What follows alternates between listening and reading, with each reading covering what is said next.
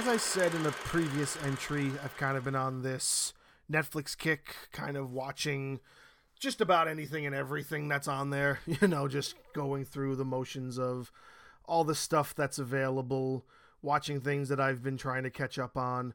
This being one of them, very excited to know that they finally had released the second season of Warrior Nun. Warrior Nun has a sort of special place for me because it is one of the first entries I did when I decided to start making this podcast. So, leaving these sort of stories of mine behind, these perspectives, these the, these tales of uh, enjoyable and and great film and television series, leaving a little piece of the history, you know, within how I'm trying to portray them.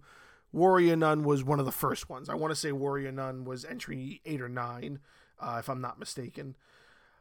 Uh, however, the new season came out, and I'm just as excited, but also nervous because I don't want this to fall into Netflix hell, where it just becomes another tremendously awesome show that they have at their fingertips, and they're just gonna give up on it. I haven't heard anything about a season three after this, so I'm gonna try to talk as positively as I can because if if anything, you have to watch it the first two seasons and f- just appreciate it for what we got of it so far. Now, one other thing, I don't remember if I mentioned this in the first entry or not. I didn't go back to listen to the other entry after I had recorded it.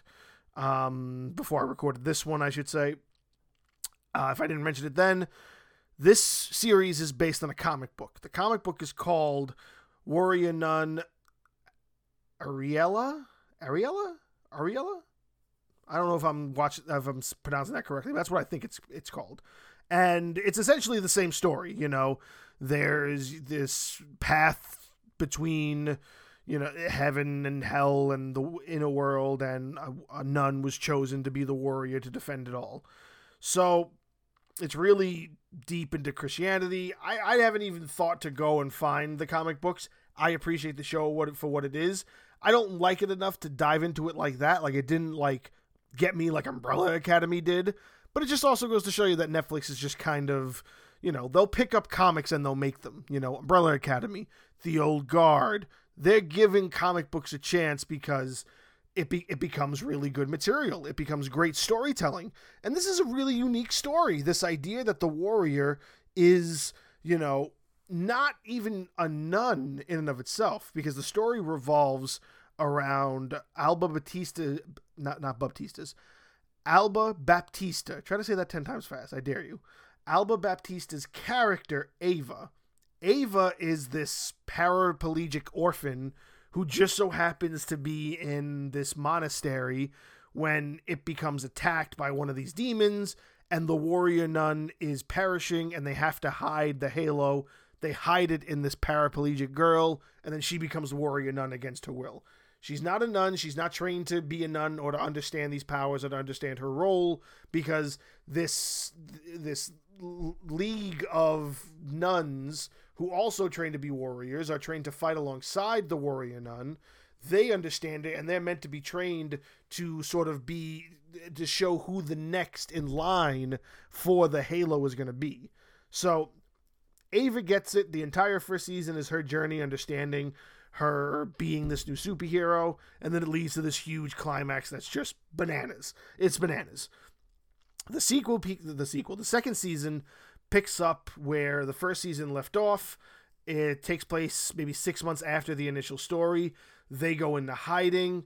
The angel they broke out from underneath the Vatican decides to tell the world that he is here and he is the new coming of Jesus, but he's really not. And the Pope sees that. All the nuns know that. The clergymen know that. And some of people still kind of fall in line with him. So it's this the, the second season is this huge betrayal story about people getting brainwashed and being driven to really believe that this guy is meant to be the coming of Jesus because the guy they got to play him really does look like Jesus when he gets all the robes on and stuff. So he's meant to be, you know, this demon who's playing the part to convince people that he is like their savior, but really he's not. Really, what he's doing is he's getting them to pray for him, and then he's like feeding off of their prayers and getting stronger and stronger by each prayer and each new follower he gains. And so the story is just them trying to stay in hiding from his followers and find a way to kind of defeat him. And you know, it goes really deep into the the the the lore of Christianity and it brings a lot of concepts from there into it. Like the one thing that can trap him is the crown thorn that Jesus was wearing when he was you know walking to his um, crucifixion. That's the only thing that can stop him and then they get it and it's like this really cool ring of wood that only the warrior nun can touch and bring to life and she and the warrior nun grabs it and it springs out these thorns that don't affect her whatsoever and it also shows a lot more on Ava's side when it comes to still her fighting with the idea that she is this warrior and coping with being in hiding because she's meant to be like 19. So she's this 19 year old that said that's been told you have to save the world. And yeah, she gets it, but she's also still a dumb 19 year old, to me at least, because she does still do a lot of things that you kind of get pissed about. But you need that because she has to be naive. She can't always be the best of the best because then it wouldn't make sense for the entirety of the story and you know not cause certain plot devices to occur. A lot of the times that gets a little overdone. It's not looked at, at the same as it used to because it is too overdone but you know sometimes in my perspective it does work and it does sort of make sense even though sometimes you know, especially for this show, and I do praise this show. I'm not saying it's wrong in any way, but there are some, you know, relatively dumb moments to me. But then again, there's also a lot of redeeming moments. Like this show is just really good. It's really well rounded. It really gets you into the idea of, you know, the what it is that's they're trying to tell and it doesn't really confuse anything. I might be confusing with how I'm trying to portray it now because I'm really trying to explain it, but what I want to explain is enough to encourage somebody to go and give it a chance. Like I've really tried to convince my wife to watch this and she won't. She won't go near this for some reason. But I love it. I think it's just a tremendous show.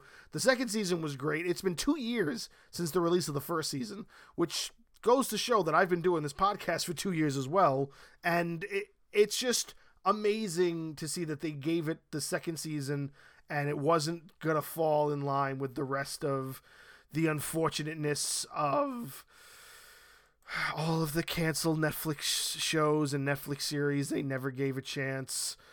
Jupiter's Legacy, Cursed, like I can the list goes on and on. They gave uh, the Winx saga a second season. I haven't watched that one yet, but that's done. You know, they gave um, The Chilling Adventures of Sabrina four seasons. That's done. Though they kind of wrote it to be that, I understand it, but that's done. Wu Assassins. Wu Assassins, I'm getting into now as well, but that's also done. They closed that out with a film. I'm really upset about that because I'm a big fan of Iko Uwais, and it's just, this is just a constant for Netflix. And I just hope that if they are planning to kind of end it, that they end it like a little bit better than what this was, and maybe just the bittersweet ending we got with season two. Maybe that I can appreciate a little bit and give give it its credit and allow it to be that.